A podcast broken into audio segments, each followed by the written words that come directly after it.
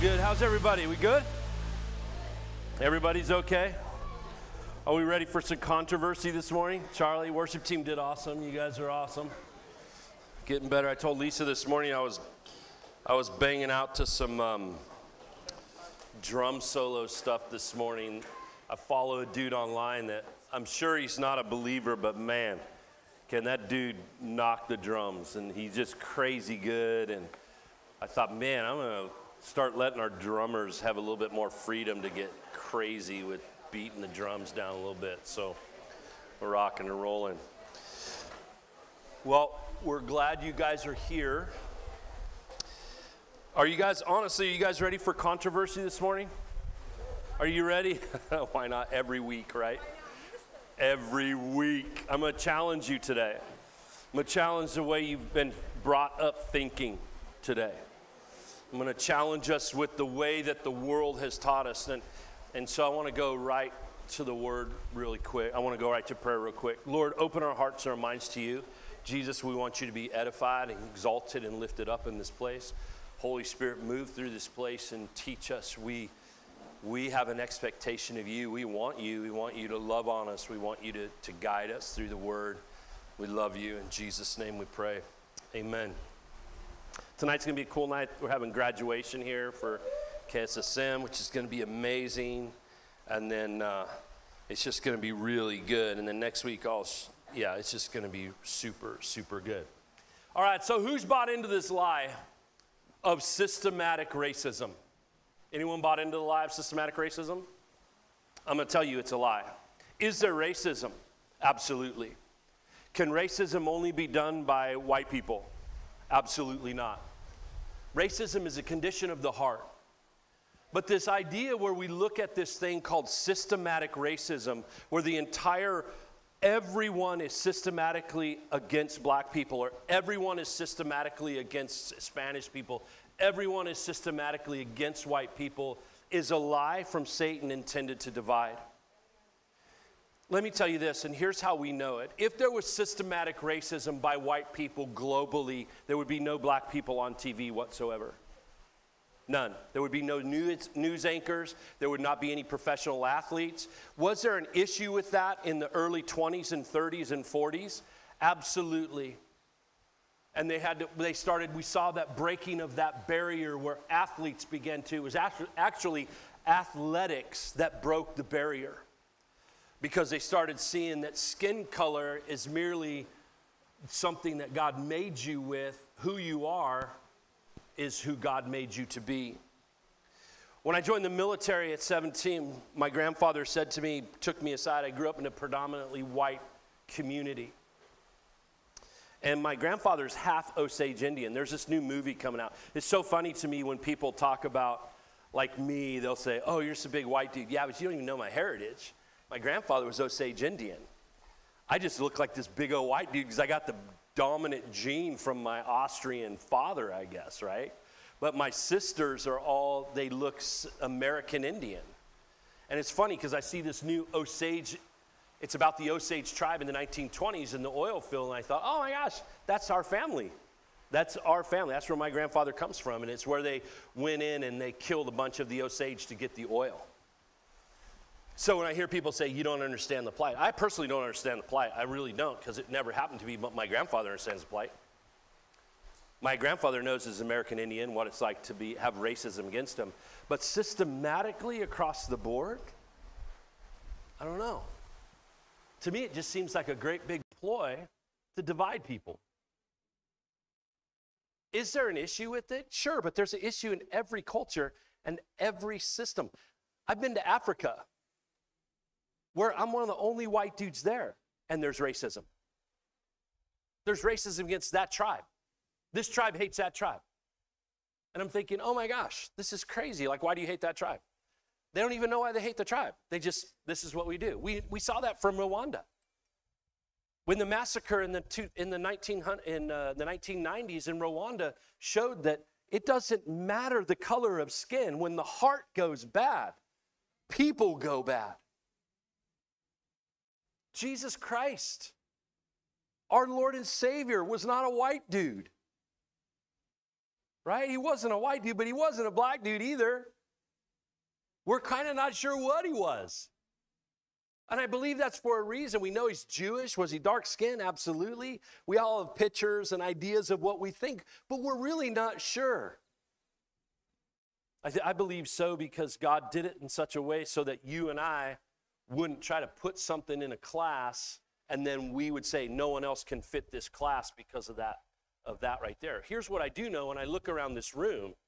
I look around this room and I see the beauty and the creativity of God. When I hear talk to somebody and they say, I'm colorblind, I will call them a liar immediately. You're lying to yourself and you're lying to me. When I look around this room, God created me with eyesight to see all the different colors of skin. Why? So it because it showcases the creativity of God and how he makes beauty in his image. It doesn't matter the color of skin. So going back to that, going going into the military with my grandfather, Osage Indian, I'm this big white guy growing up and going, I'm going to now be thrust into a culture I'm unaware of. And he says to me, Hey, if you're in a foxhole on a battlefield and there's a black guy in the foxhole with you and you both get shot and you're bleeding and you look at the bottom of the foxhole, what color's the blood? And I said, Well, of course, Grandpa, it's red. And he goes, How do you tell which is who's whose? I said, You can't. He said, Exactly. It's not what's on the outside of a man that makes a man, it's what's on the inside that makes a man. And the life is in the blood from Jesus Christ. It's the color of the blood. And so, all of us, if we were to cut ourselves in here today, we would see the beauty in God that there is no racism intended to be because all of our blood is the same color. That is worth to be applauded. And the world needs to hear that. And the media keeps trying to divide and divide. But I am going to tell you where there is systematic racism right now. Now, I'm going to tell you, let me go before I move on to that move from that to the next, uh, where we're going to get a little controversial. Is are there issues in the world with racism? Absolutely. And you're as dumb as a rock if you think there isn't. If you look upon another human being and judge them based on the color of their skin, the problem is you, not them. That is a fact. And I don't care what color we are. If you look at somebody and judge them based upon what they look like, not their deeds, you and your heart is corrupted and needs to be fixed by Jesus. And Jesus is the only fix, He's the only cure. But moving on from that, I, I wanted to make that clear. But I will tell you, I believe that there has been systematic racism. And the systematic racism has occurred, I believe, for about the last 100 years. I could be way wrong. But the systematic racism that does take place is against the church. Hear me in this. We are a race of people. When I said yes to Jesus Christ, when I said, Jesus, you are my Lord and Savior, I got a new name. I was adopted into a family called the family of Christ. My blood now that flows through me and the life that I have was breathed into me by Jesus Christ. And that's who my identity is. And we are a race of people, we are a holy generation. We are those stones that the builder, remember the cornerstone, which we'll see in Peter, that they rejected. We are those stones that build up. We are, listen to me, we are a race of people and there has been systematically for years, but really in the last hundred years, this systematic verbiage and things that are taking place that gets you and I to challenge who God really is. Have you ever noticed? I thought about this today. Today, there's going to be, at first it was countrywide, but now they only limited to the city. When has it been okay to cut the power to Belize on Sundays? When has that been okay? Aren't we a Christian nation? We, we claim to be, correct? America the same way. Canada the same way. We, do we not claim to be a Christian nation? A nation that follows after Christ, but we're okay to cut off sound and services and everything on Sunday the day that we go worship our King and are re- equipped to, to fight this fight the rest of this week, we're okay with Sunday, but not Saturday because Saturday would interrupt our buying plans. When did we buy into this? Do you see what I'm saying? Because now we've put in our personal feelings and personal comforts ahead of God, and the government says to us, listen to me, yes, we don't want to disrupt your economic, we don't want to interrupt and the economic system of our Belizean brothers and sisters who own businesses that are that require that money to come in on Saturdays or Fridays or Wednesdays. Who did they go after during the COVID pandemic? Did they go after the bars? Who did they go after? They went after the churches. By God, if there was a spring up of anything, it was the church's fault. The church and the gathering of the church, not the grocery stores. Dude, I've never understood this. The whole, the whole, if you have, you have to think about this. If I have COVID and they tell me that it has this lifespan, it, it always changed, but it has a, a two hour lifespan, and I go into the grocery store and I pick up a box of cornflakes, I go, huh, huh, oh, I don't want this one, I put it back. And you walk in and grab that same cornflakes within two hours, you're more likely to get COVID from that than you are a hug. And here's what I'm, t- why? Because if you touch it, what do most people do? After you touch something, you go like this. People are always touching their face. But who did they go after globally? The church. When there's an issue, and there's fundamental issues, there are different, what we call fundamentalists in religious groups across the board, not just Christians.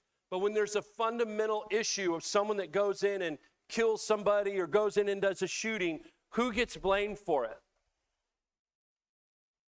Even if it's an Islamic shooter, who gets blamed for it? The church.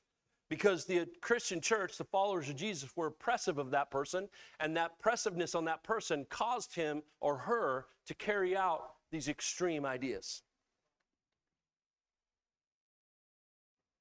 Crazy, right? But how have we done it to ourselves? As we continue on in 1 Peter in chapter 1, verse 13, I have read this so many times. I've had it taught so many times. It's underlined all crazy. This was a letter, so someone wrote in there afterward a call to holy living. Some of your Bibles have that in there. That wasn't like Peter didn't write a call to holy living in there, he just was writing a letter. This is what he said. So think clearly and exercise self control.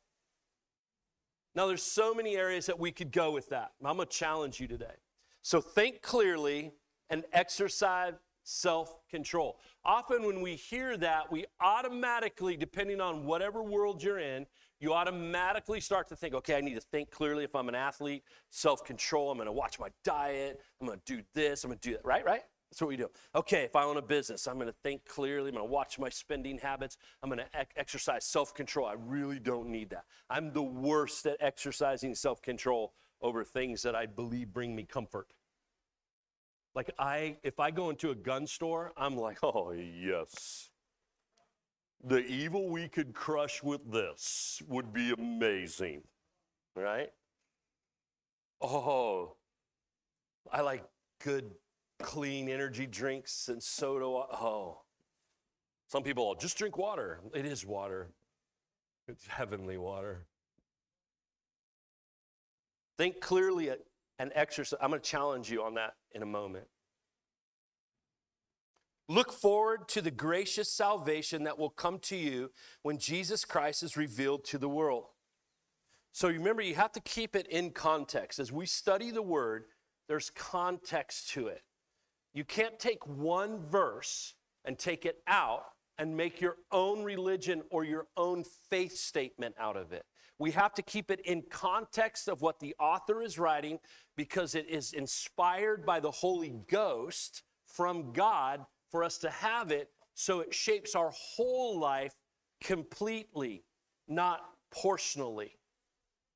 Okay? I'm gonna show you what we've been doing for years. Watch this. So you must live as God's obedient children.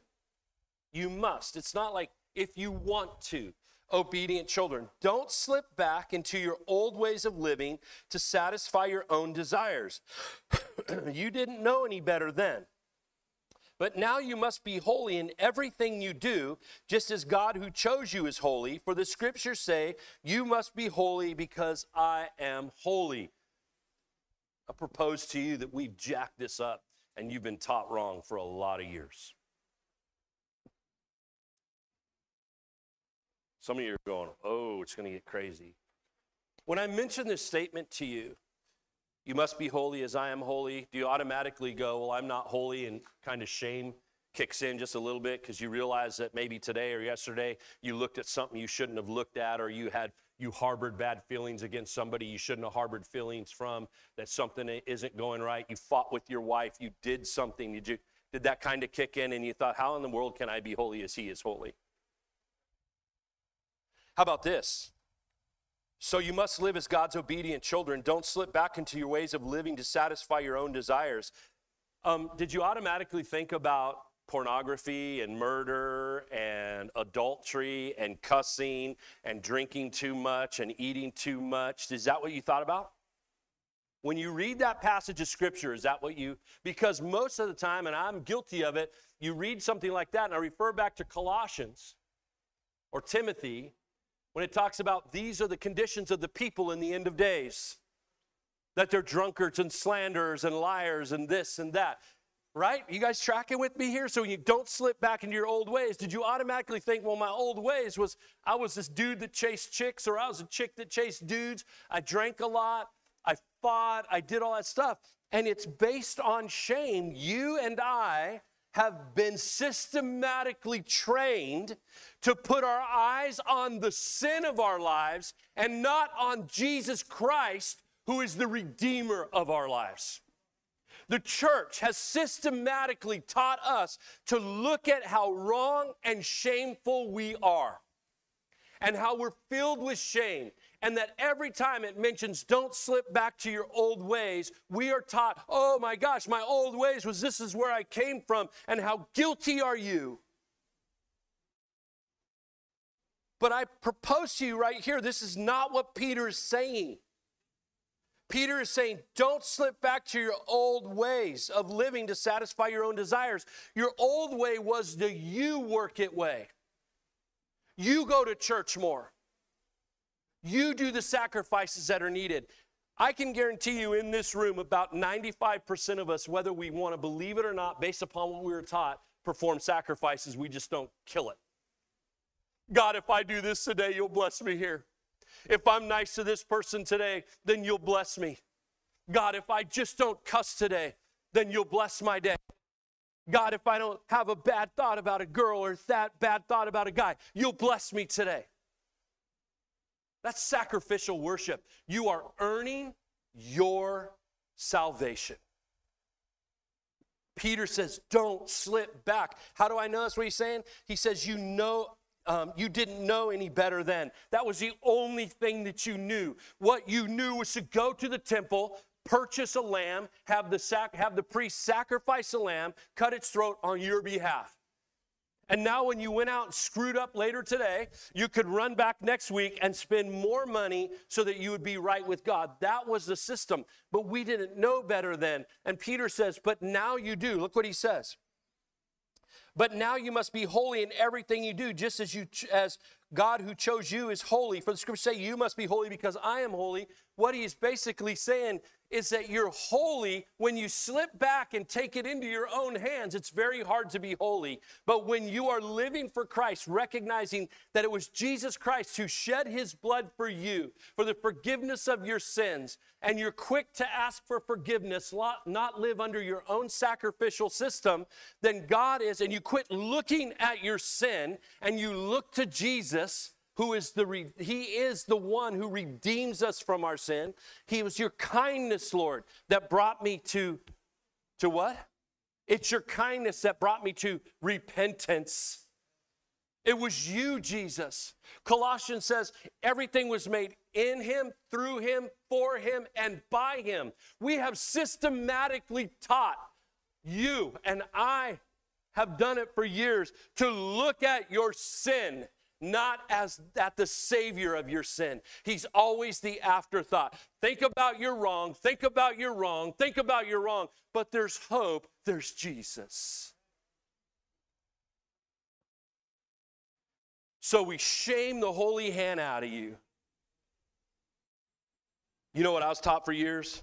I was taught, listen to this, this is craziness.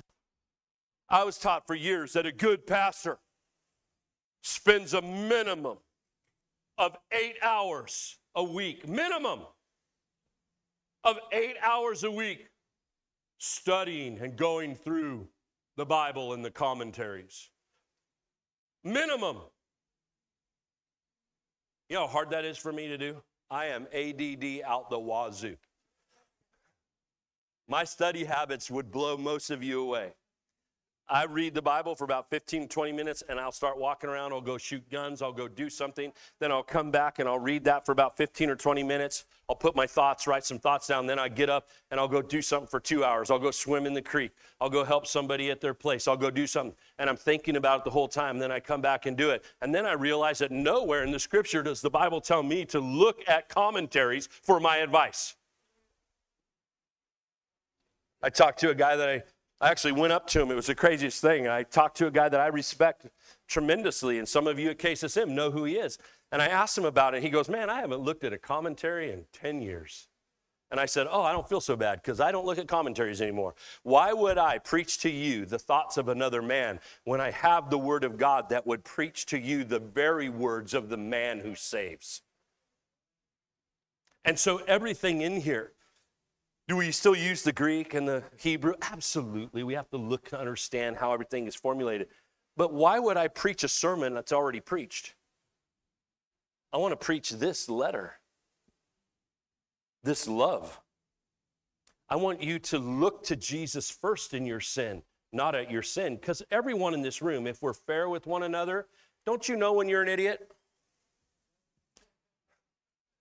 Some of you got it. You're like, I will I refuse to nod. I will not let him call me an idiot and agree with him.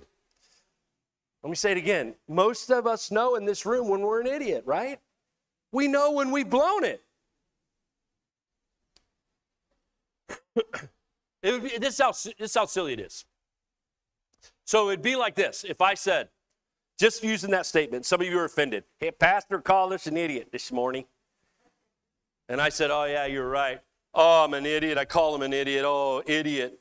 How the words of idiot could come out of my mouth. An idiot. Fix me idiot words. Fix me idiot words so I don't call other people an idiot word. I'm dwelling on the idiot word. Why would I say idiot word? Why would I?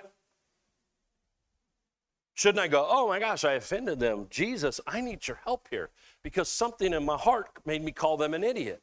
And he may say back, well, you're just speaking the truth in love, brother. Just kidding. Just kidding. Some of, some of you are getting it now. We're smiling. We're having some fun.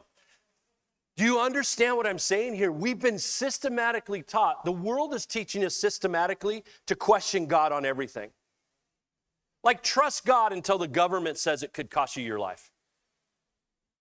But up until then, don't trust God. Or trust Him all you want, do what you want. But at the point that we say not to, don't, don't listen to God anymore. God is bad. Jesus is a racist. According to who? According to whom? My Bible tells me that Jesus was a refugee, was hunted down for the color of his skin and for his faith. Did you guys know that? He was homeless. He, in his own words, said, I don't even have a place to lay my head. How is he a racist? How is Jesus the racist that went and sat with the, he got fed up with the, listen to me here, he got fed up with his disciples. Just go buy some food because I got some serious business to do. What is that business? I need to talk to a Samaritan woman. And the Samaritans, the Jews hate the Samaritans. Why? Race. But I'm going to look beyond her race, and I'm going to look at the deep heart condition. I mean, she sleeps around. She was always a good looking lady, man. She had like five husbands, man, and all the other ladies didn't want her around because she was like, she had the master moves. She could make moves on your man and win. So all the other ladies are like, she gets water at her own time. Like this chick was like a social influencer at the time. You know what I'm saying? She had a million followers. Jesus goes, I'm to show up. I'm to, I'm to fix something with her. I'm to reveal to her living water.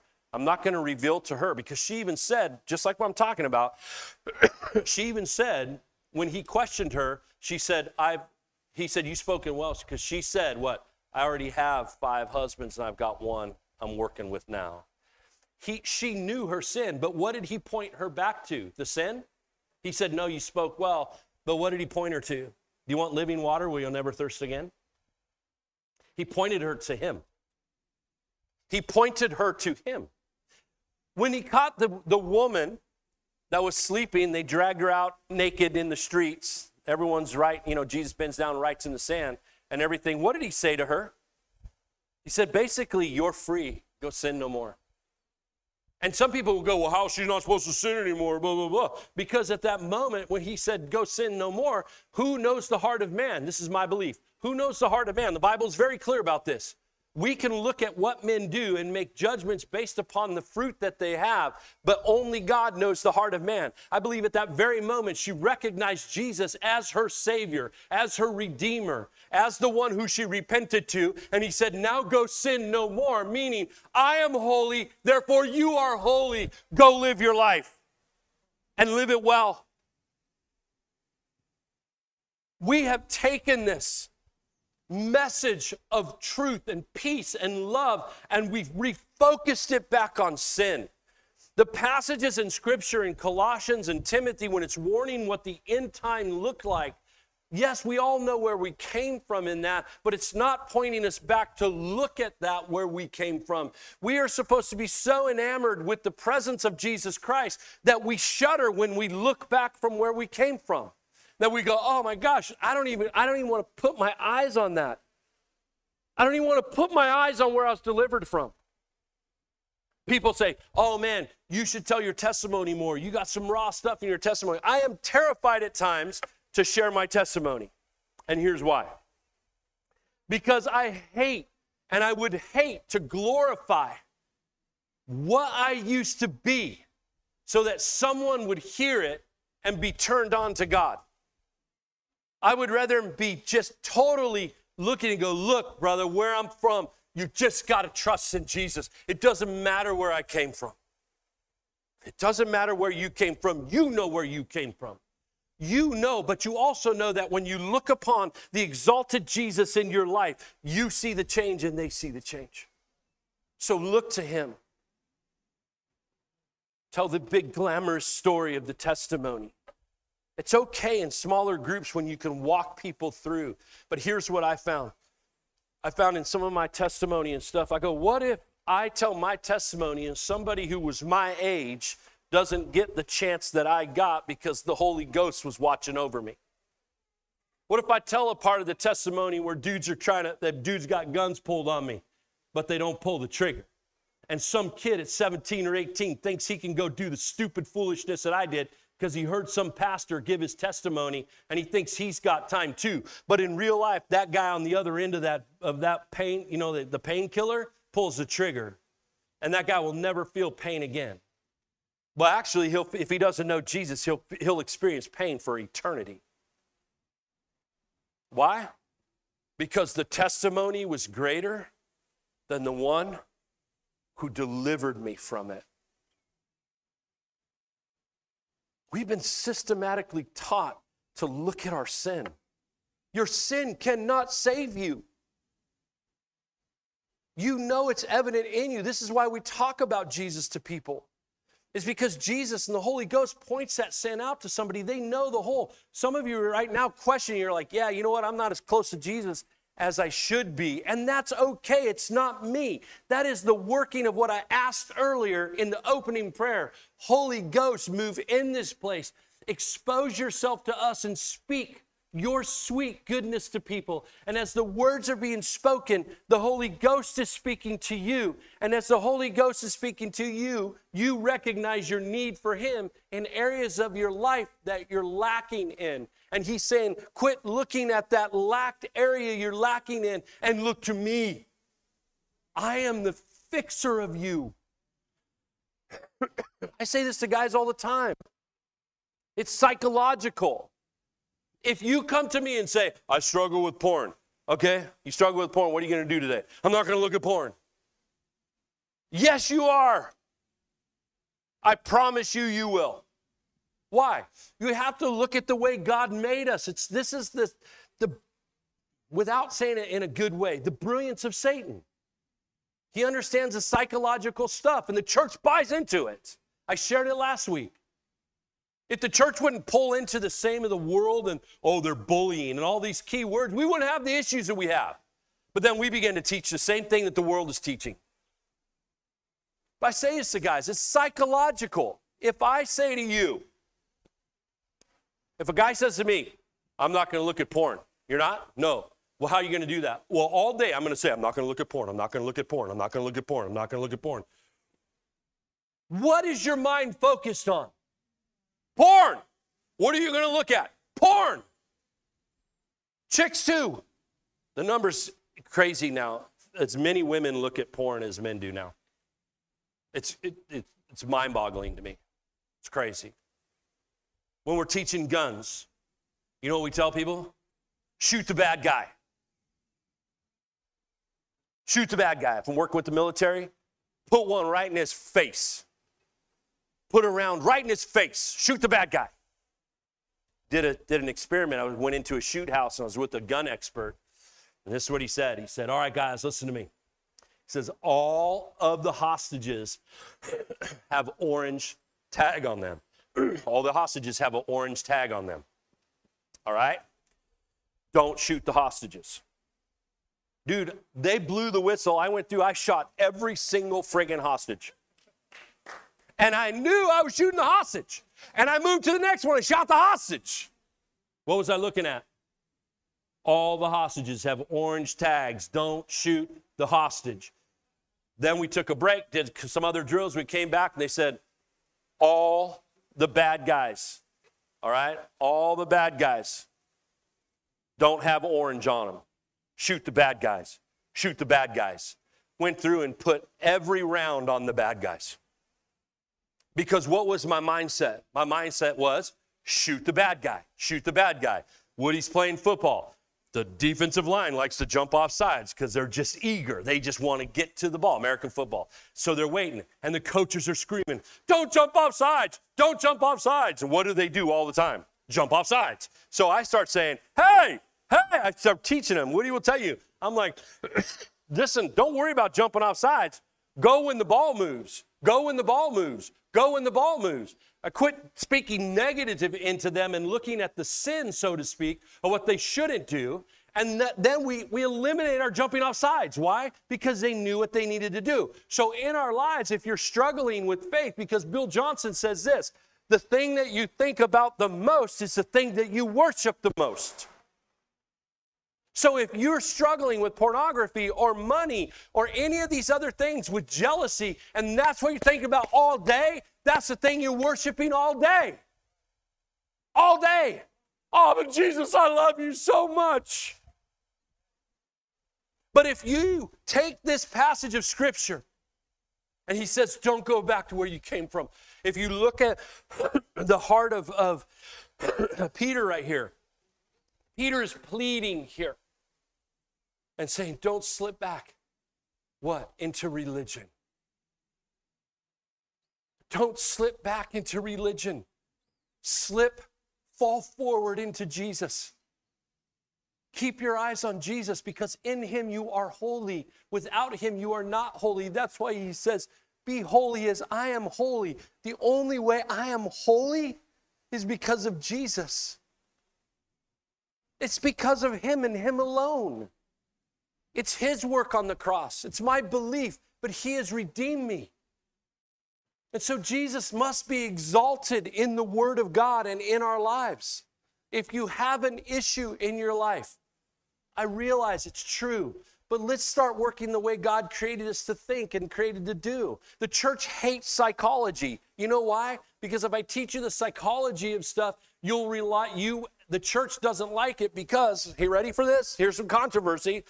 Because if you understand how God created you to think and how to move and function, if I am a weak pastor, if I am weak and I use you as control and for my own ego, you quit coming to me and asking me questions, which then causes my ego to be hurt, and I feel like there's not a need for my position. So, what do I do? Is I teach you something that keeps you reliant on me. Well, folks, I'm here to tell you I'm a different type of pastor. I don't want you to be reliant on me. I want you to be reliant on Jesus. I'm just here as a tool that God has placed to, pro- to bring and use a gift to proclaim Him to you, to encourage you in Him, to be able to say, if you have a question, I'm here. But you know who has the answer every time? You know who has the answer every time? Jesus. Who's the answer to pornography? if you're struggling with it? Jesus. Who's the answer? You ready? Don't worry about those guys. They're just delivering chairs. We'll pray for them when they come up here, should we? Should we do that? You guys want to do that as a church? I'll call them in here. We'll pray for them. Pray for their business. They won't know. Look at this. They're afraid to come up. Jerome. Boy, gather up them people after you drop them chairs. Come in here for make we pray for you. Yes, as soon as you drop them chairs, gather them people, make them come in here and make we pray. Yes. Right? It's good to know people. We're just going to pray. We'll give them some Holy Ghost today, right? Some impartation. Isaac, you ready for that? When they come in, we'll pray for them. Are you guys tracking what I'm saying? I'm trying to break off years and years and years of indoctrination.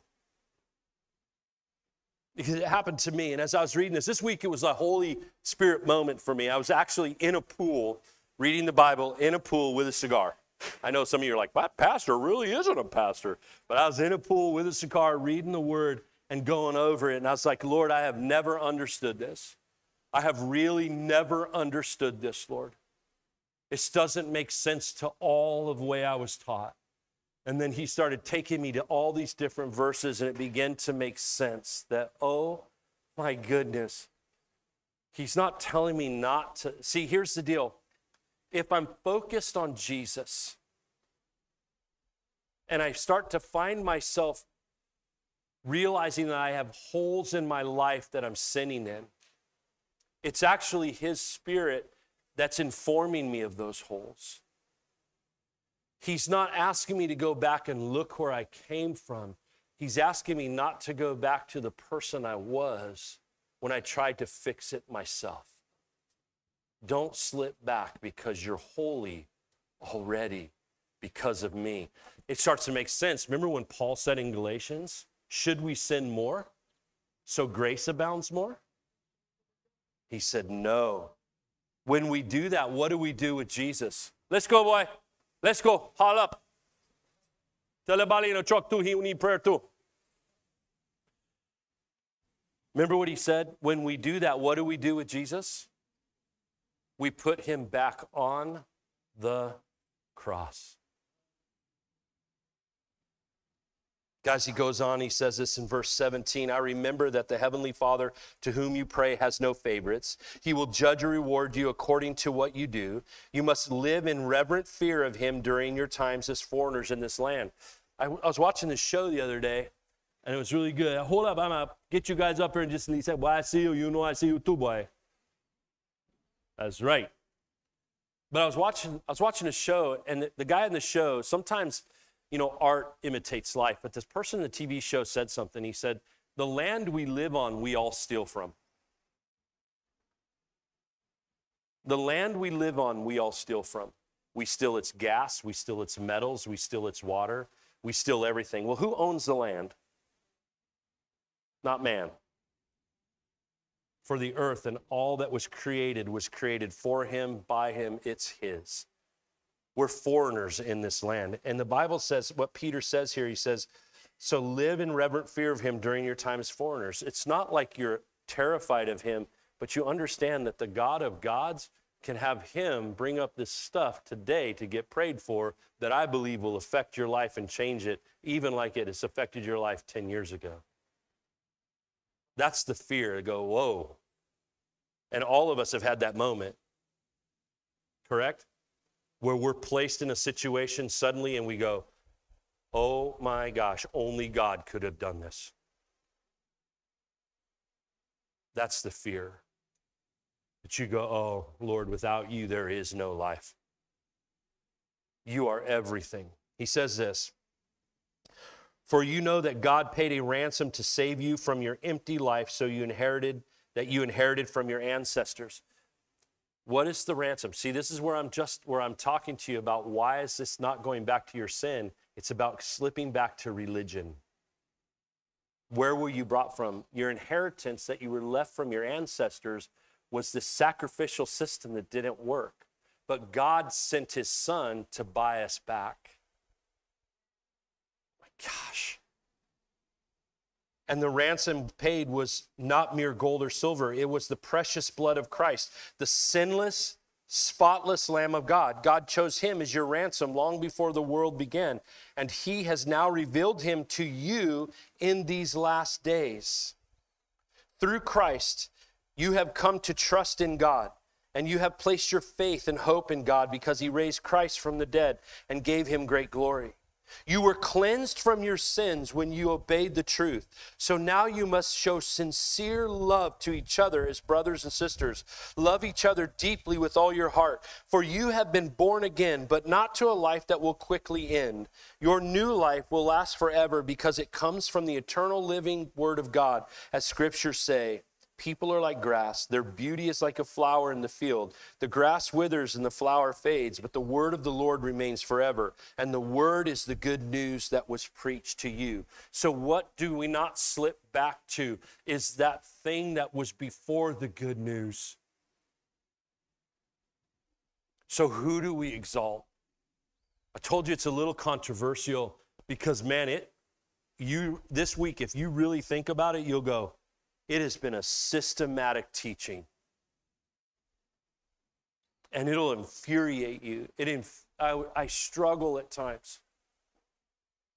Just, Lord, why have we so complicated you? We've done it for the power of men. I want God's power in this house. I want you to experience God's power in this house in your house. And the next time that nasty idiot, Satan, shows up, starts telling you what a horrible human being you are, you tell him, I am holy because he is holy. And I am held by him and covered by his blood and his alone, not by your accusations. I hold truth to 1 John chapter 2.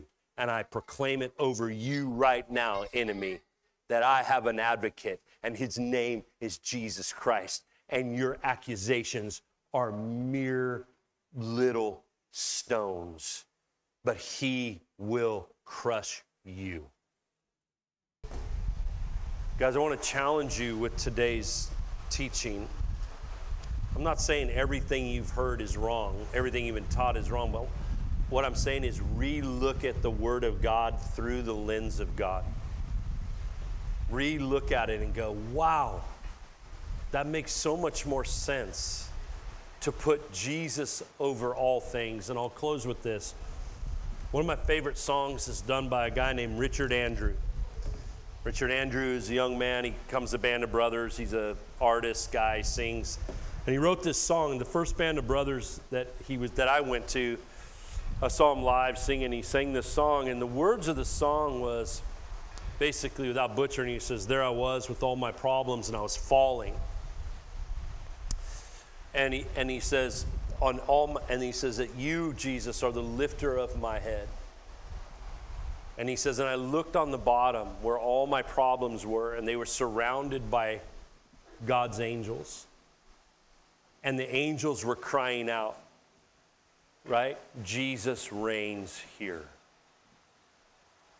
So he goes, There, you lifted, you're the lifter of my head, and all my problems are surrounded by your angels, and they cry out over my problems. Jesus reigns here. Jesus reigns here. In our lives, we have to get into the practice of saying, Jesus reigns here. I look to Jesus when I'm having issues, no matter what they may be. Whether they're wounds from a church, wounds from a horrible pastor, wounds from a friend, whether it is the, the issue with alcoholism or drugs, or if it's the issue of prejudice or pornography, all of those are, listen to me, all of those are a result of Jesus not first. They all are. All of them are. When Jesus was talking in John chapter 3, he said this. He said, What is the sin of the world? Unbelief. Not pornography, not murder, not rape, not kidnapping, not drug abuse, not adultery, none of it. He said, The sin of the world is unbelief. And when I am put first, I reign over all of that and I cover you and make you holy.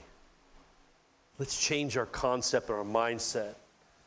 May our questions be hey, Pastor, pray with me that Jesus stays first. I'm struggling with this area of my life. And you won't look at me cross eyed when I go, well, quit thinking about it. Because a lot of times I'm doing counseling and I go, quit thinking about it. And they go, but you don't understand. I don't, and I don't want to understand. Because if I understand your problem, that means I have to go into your problem. And if I go into your problem, that means that your problem may become my problem. And I don't want your problem to be my problem. I want Jesus, the problem fixer, the solutionary, to be the answer to the problem. And you and I are free of that problem because we are in held and being loved by Jesus. Does that make sense? Jesus first. Lord, we love you. We thank you for your word. Thank you for today. I thank you for everyone here. Lord, may your peace fall upon us. May your glory continue to radiate through us to others. Lord, may we not walk in fear, but walk in boldness. Lord, the Bible says, your own word says that the Satan is like a roaring lion seeking whom he may devour. But you, Lord Jesus, are the lion of the tribe of Judah. And you are the greatest and the King of kings and the Lord of lords. And you devour that lion which looks to devour us. And so, Lord, we ask that you devour that lion May we exalt your name. May we see miracles. May we see signs and wonders because our eyes are on you.